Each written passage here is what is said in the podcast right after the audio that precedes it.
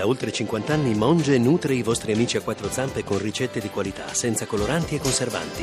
Monge, la famiglia italiana del pet food.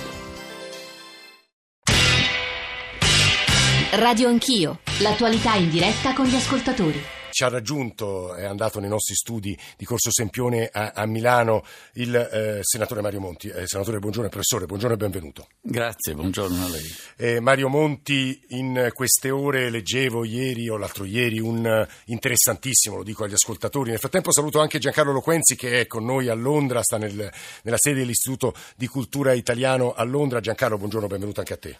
Sì, buongiorno Giorgio e anche buongiorno ai tuoi ascoltatori e al Presidente Monti. Buongiorno. Eh, Presidente Monti, leggevo questo interessantissimo forum fra lei, eh, Romano Prodi, eh, il governatore di Banca Italia Ignazio Visco, Carlo Messina, tante altre voci di giornalisti. Lei in quelle pagine eh, usava delle ehm, definizioni piuttosto severe su David Cameron, parlava anche di di scommessa, di rischio, e però e su questo punto la chiamerei a una riflessione e anche alla luce delle dimissioni annunciate stamane da David Cameron stesso e soprattutto eh, paventava una ferita per l'Unione Europea dopo questo referendum, anche se avessero scelto, scelto di restare. Ora la decisione è stata quella che lei temeva ancora di più e però poi appena risposto a queste domande le vorrei girare la valanga di messaggi che sono arrivate stamani. Noi abbiamo ospitato Giorgio Napolitano e abbiamo fatto ascoltare in diretta la voce di David Cameron. Molti ascoltatori dicono, vedete, il secondo figlio di una democrazia liberale, ha fatto parlare il proprio popolo. Il primo ha espresso una visione elitaria del rapporto fra chi governa e i cittadini, perché non vuole che il popolo si pronunci tramite referendum, ed è quell'elitarismo che poi ci ha ridotto così e in qualche modo ha portato a una crescita dei populismi. Insomma, è un po' l'accusa che lei si sente ripetere da quando è stato primo ministro ad oggi. Presidente Monti. Sì, eh, naturalmente questo è un esito molto negativo per l'Europa e per la Gran Bretagna. L'Europa un po' si disintegra, nel senso che perde uno Stato membro importante. La Gran Bretagna rischia di disintegrarsi anch'essa e forse ancora di più perché può perdere la Scozia e forse anche l'Irlanda del Nord se ci saranno uh, degli altri referendum eh, e se avranno l'orientamento che oggi sembra probabile. È stato un, eh, non lo direi semplicemente un atto di democrazia, la democrazia è una cosa che eh, tutti tenia, ci teniamo carissima, ma mh, io ho paura che gradualmente la si possa perdere se viene usata male, del resto i cittadini già ce lo stanno dicendo perché la percentuale di eh, afflusso alle elezioni in tutti i paesi sta diminuendo e la eh, simpatia per le autorità europee è in discesa e per le autorità nazionali è ancora più in discesa, non dimentichiamolo.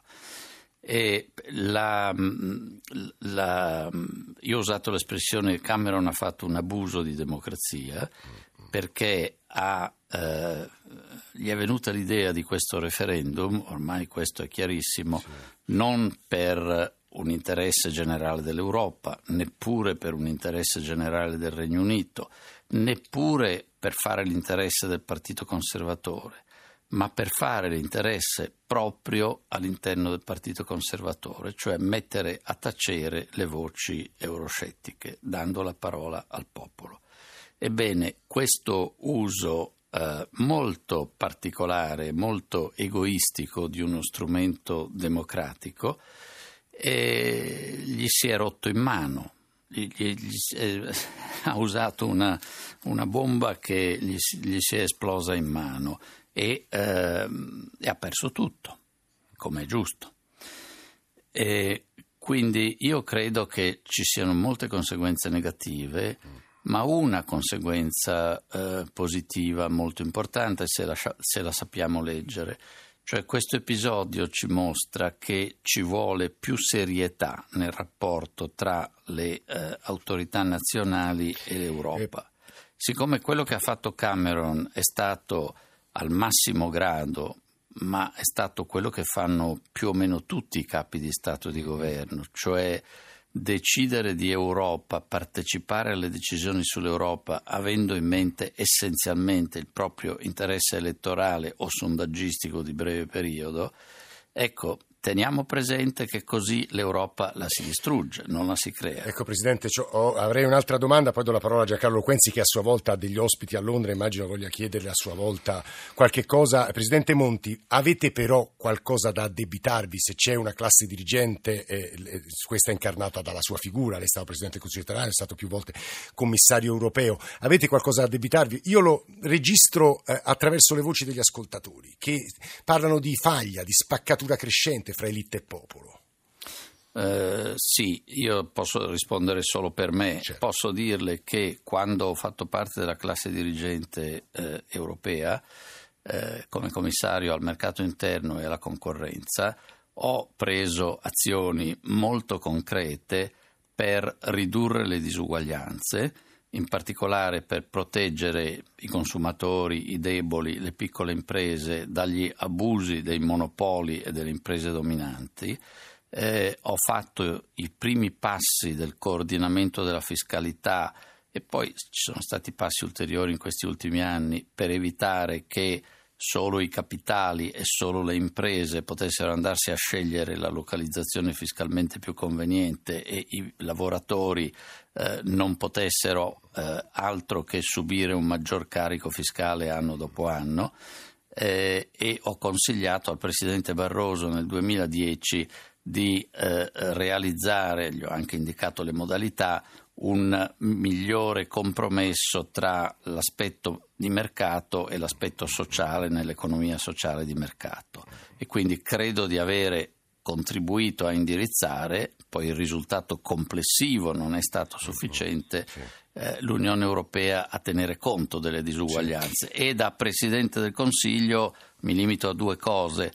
Primo, non ho mai in nessuna occasione detto agli italiani dobbiamo prendere questa misura sulle pensioni o altro perché l'Europa ce la chiede, ho sempre spiegato che era necessaria per noi, non ho mai scaricato il biasimo su Bruxelles e secondo ho introdotto alcuni provvedimenti fiscali in quella condizione di emergenza, compreso quel pezzo di imposta patrimoniale che c'è in tutti i paesi sulla prima casa che poi i governi di sinistra hanno voluto sì, disfare sì, sì. e questo rivela la preoccupazione sta, per le disuguaglianze. Sta parlando Mario Monti, Giancarlo, Giancarlo Quenzi collegato con noi da Londra. Giancarlo.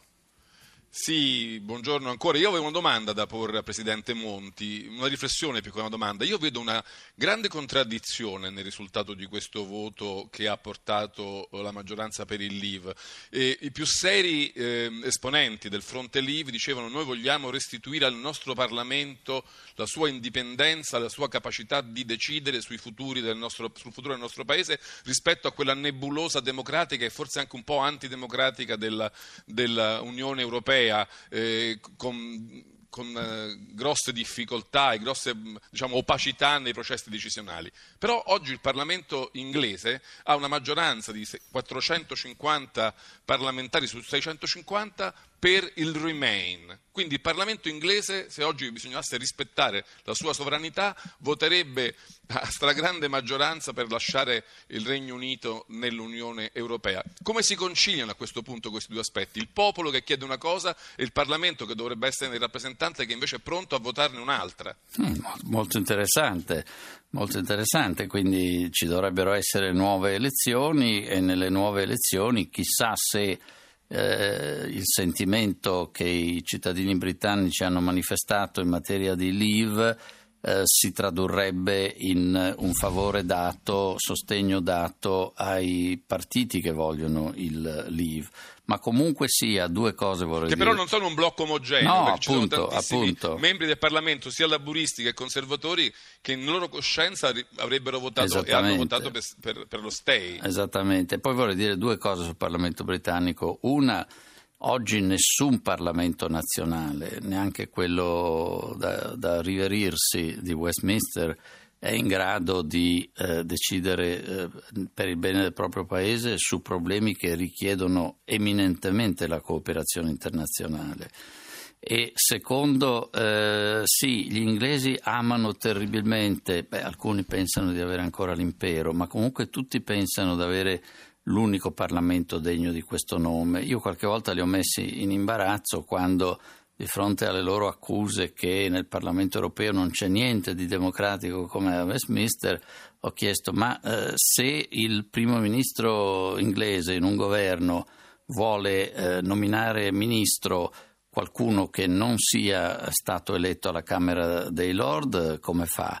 Lo nomina Lord e quello diventa ministro mentre i commissari europei, che sono l'equivalente di ministri, devono uno per uno sottostare a un esame scritto e orale del Parlamento europeo che poi può eh, approvarli o bocciarli, come si è visto in diverse occasioni. Quindi ci sono anche dei, dei miti.